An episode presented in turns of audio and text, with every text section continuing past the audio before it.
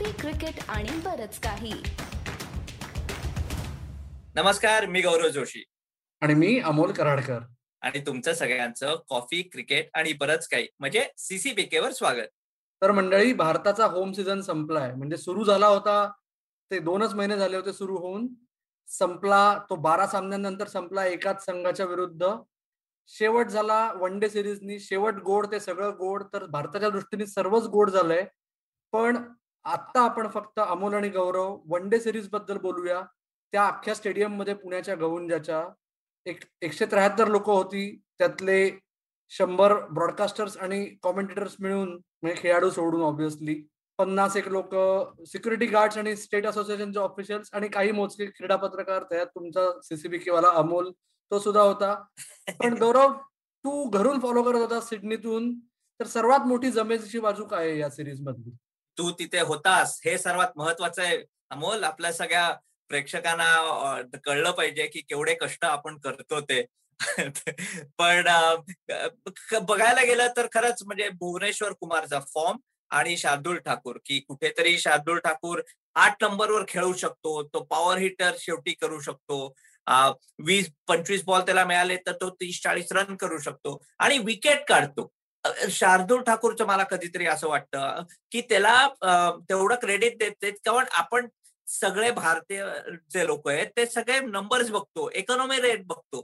दहा ओव्हरला शार्दूल ठाकूरला सत्तर गेले की आपण म्हणतो की सात रन पर ओव्हर त्याला मारतायत.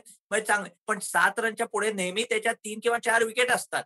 हा एक मोठा चांगला प्लस पॉइंट आहे. आणि भुवनेश्वर कुमार आपलं कधीच वाटत होतं की टू थाउजंड अठराच्या इंग्लंडच्या सिरीज व्हाईट बॉल सिरीजमध्ये कदाचित करिअर तो परत येईल का का नाही आपल्याला डेप्थ किती आहे हे माहितीये पण आला न्यू बॉल तो स्विंग केला आणि इकॉनॉमी पण चांगली केली. जसं भुवनेश्वर कुमार दहा बारा दहा वर्षापूर्वी त्यांनी डेब्यू केला तशा प्रकारे बॉलिंग टाकली. हे दोन मोठे सिरीजमध्ये इंडियासाठी खूप बेनिफिट्स होते. तुला काय वाटतं? अर्थातच म्हणजे प्रश्नच नाही. तू म्हणलास तसं गोलंदाजीमध्ये या दोघांची सर्वात मोठी जमेची बाजू.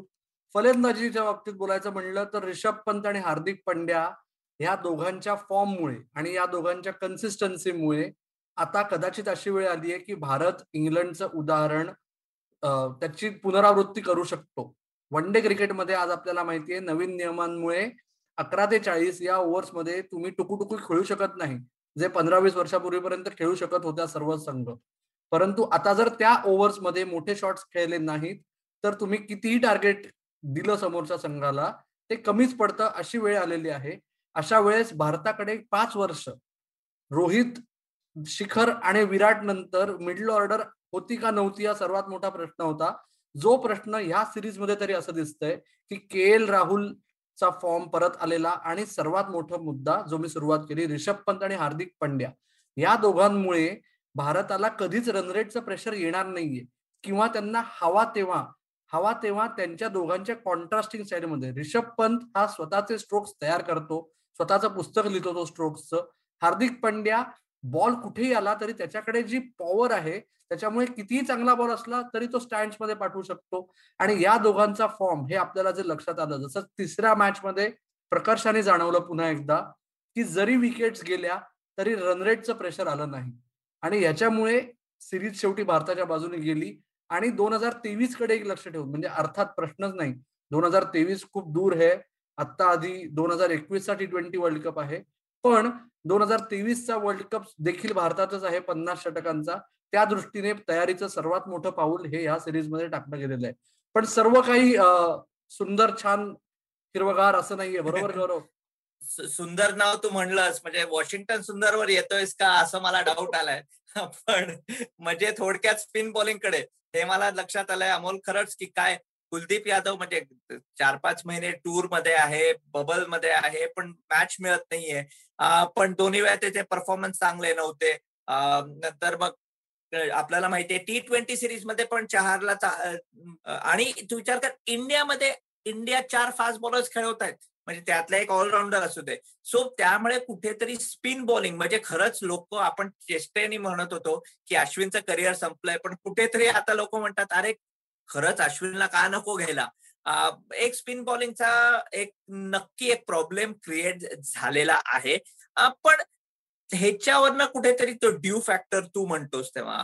किंवा पिचेस आता एवढे पाटा झालेले आहेत किंवा ग्राउंड साईज छोटे झालेले आहेत आणि कुठला तरी जो रिस्क स्पिनर जो एअर मधनं फास्ट टाकतो म्हणजे आदिल रशीदनी पण चांगली बॉलिंग टाकते उद्या तुझ्याकडे कुलदीप यादवनी दहा ओव्हरमध्ये ऐंशी रन दिल्या. चॅम्पियन्स ट्रॉफी दोन हजार सतरा नंतर टॅक्टिक होतं की मिडल ओव्हर्समध्ये स्पिनरनी विकेट काढायला पाहिजे. जरी आठ रन पर ओव्हर गेल्या तरी त्यांनी चार काढल्या तरी ठीक आहे. पण स्पिनर्स विकेट काढत नाहीयेत. हा सर्वात थोडासा तू म्हणतोस त्याचा थोडासा नेगेटिव्हपणा ह्या सिरीजमध्ये कुठेतरी किंवा इंडिया एक्सपोज झाली आहे आणि इंडिया स्पिनर्सच्या बाबतीत एक्सपोज होणं हे काहीतरी नवीन आहे नाही का? प्रश्नच नाही. विचार करा. एकोणचाळीस षटक दोन स्पिनर्सने मिळून टाकली. त्याच्यात तीनशे बारा धावा गेल्या आणि एकच विकेट मिळाली. याहून जास्त काही बोलायची गरज नाही. आणि तू म्हणलास तसं की दुर्दैवाने दोन हजार सतरा चॅम्पियन्स ट्रॉफी नंतर पहिल्यांदा असं झालं की भारताच्या वन डे संघामध्ये ना कुलदीप होता ना युजवेंद्र चहल होते. म्हणजे कुलच्याचा अंत अखेर झालेला आहे असं आपल्याला म्हणायची वेळ आलेली आहे. आणि तू म्हणलास तसं अश्विनच्या आधी अजून एक लक्षात घ्यायला पाहिजे आपल्याला की रवींद्र जाडेजा अजूनही इंजर्ड आहे. आयपीएलमध्ये बहुतेक त्याची तलवार परत तळपेल चेन्नई सुपर किंग्सचा व्हाईस कॅप्टन म्हणून. पण रवींद्र जाडेजा जर आला तर त्याच्यानंतर नवीन कॉम्बिनेशनला सुरुवात होऊ शकेल असं मला वाटतंय. जेव्हा केव्हा परत वन डे क्रिकेट खेळायला लागतील तेव्हा. आणि ते नाही जमलं तर मग अश्विनचा परत नंबर येईल की काय? पण त्याहून आता आपण रवींद्र जाडेजाची इंजुरी म्हणलं त्याहून मोठा इंजुरी कन्सर्न या सिरीज मधून आलेला आहे की श्रेयस अय्यर पुढचे सहा महिने तरी खेळ असं वाटत नाही आपल्याला. त्याचं ऑपरेशन आहे खांद्यावर आठ एप्रिलला. आणि त्याच्यानंतर आयपीएल तर सोडाच तो जर टी ट्वेंटी वर्ल्ड कपसाठी फिट झाला पुन्हा तर ती खूप स्वागतार्ह गोष्ट असेल असं आता तरी वाटतंय. नक्की अमोल मला वाटतं की कुठेतरी Shreyas T twenty world cup पर्यंत फिट जरी झाला तरी तेवढी मॅच प्रॅक्टिस नसेल तर त्याला घेतील का नाही हा पण मला डाऊट वाटतो. कारण आपल्याला माहिती आहे ईशान किशन आहे सूर्यकुमार आहे यादव आहे. त्यामुळे कदाचित श्रेयसच्या या अनफॉर्च्युनेट इंजुरीमध्ये त्याला परत यायचा सल्ला पण मिळणार नाही. पण एक बरं आहे अमोल श्रेयस अय्यरचं बोलता बोलता आपण थोडं आयपीएलकडे वळायलाच पाहिजे आपल्याला. कारण श्रेयस अय्यर आता दिल्लीकडे नसणार आहे. त्यामुळे पुढचा आपला शो कसा करायचा आहे जरा सांग. बरं झालं गौरव. श्रेयस अय्यरच्या इंजुरीच्या आधी आपण दिल्ली कॅपिटल्सचा आयपीएलचा प्रिव्ह्यू रेकॉर्ड नव्हता केला. तो आपण आता लवकरच रेकॉर्ड करू आणि आपल्या सर्व श्रोते आणि दर्शकांसमोर घेऊन येऊ. तो शो सुद्धा तुम्ही म्हणजे आता अर्थात आयपीएलची नांदी करायची वेळ आलेली आहे. लवकरच आयपीएल स्पेशल शोज आपले सुरू होतील. ते तुम्ही ऐकण्यासाठी पुन्हा पुन्हा कॉफी क्रिकेट आणि बरंच काहीच्या सर्व पॉडकास्टवर येत राहा. त्याचबरोबर आपलं युट्यूब चॅनल कॉफी क्रिकेट आणि बरंच काही याच नावाने त्याच्यावर नवीन नवीन गेस्टचे इंटरव्ह्यू झालेले आहेत. त्याला प्रतिसाद चांगला आहे. ते सुद्धा बघा. आणि तुमचा अभिप्राय नोंदवायला विसरू नका. फेसबुक पेज इंस्टाग्राम हँडल आणि ट्विटर हँडल आहे. CCB K Marathi. तर तोपर्यंत ऐकत रहा बघत रहा आणि आमची वाट पाहत रहा. धन्यवाद.